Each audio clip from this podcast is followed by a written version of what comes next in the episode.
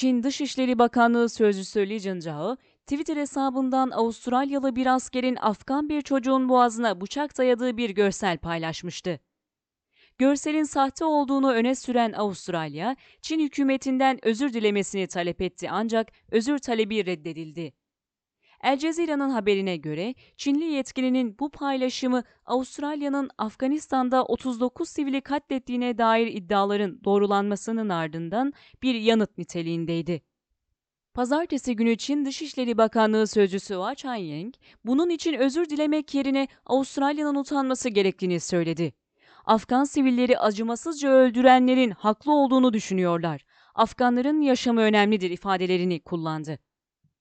Birleşmiş Milletler tarafından onaylanan soykırım suçunun önlenmesi ve cezalandırılması sözleşmesinde belirlenen ve birinin bile yapılması halinde soykırım suçu işlendiğinin kabul edildiği 5 maddenin 5'ini de Uygur Türkleri üzerinde uygulayan Çin'in Afgan sivillere karşı sözde hassas tutumu basında eleştirildi. Avustralya hükümeti tarafından yapılan açıklamada, Çin'in Uygur Türklerine uyguladığı soykırım suçuna değinilmek suretiyle, Avustralya'daki Uygur aktivistlerin aileleri, yurt dışındaki muhalif sesleri susturmak için rehin tutulduğunda itirazlarını görmezden gelmeliydik. Bizim hatamız.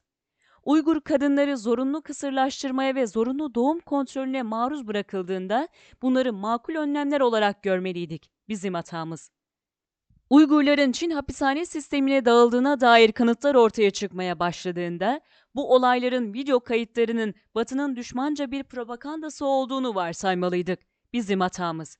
Çinli yetkililer Moğol İmparatorluğu döneminden beri Uygurların hac yeri olarak da kullandığı 800 yıllık bir camiyi yıktığında, düşüncelerimiz bunun yerine Notre Dame'deki yangına yönelmeliydi. Bizim hatamız. Avustralyalı Uygurların protesto etmelerine ve aileleriyle halklarının içinde bulundukları kötü durum hakkında farkındalık yaratmalarına izin verdiğimizde, bunun için Çin halkının duygularını nasıl incittiğini düşünmeliydik. Bizim hatamız ifadeleri kullanıldı.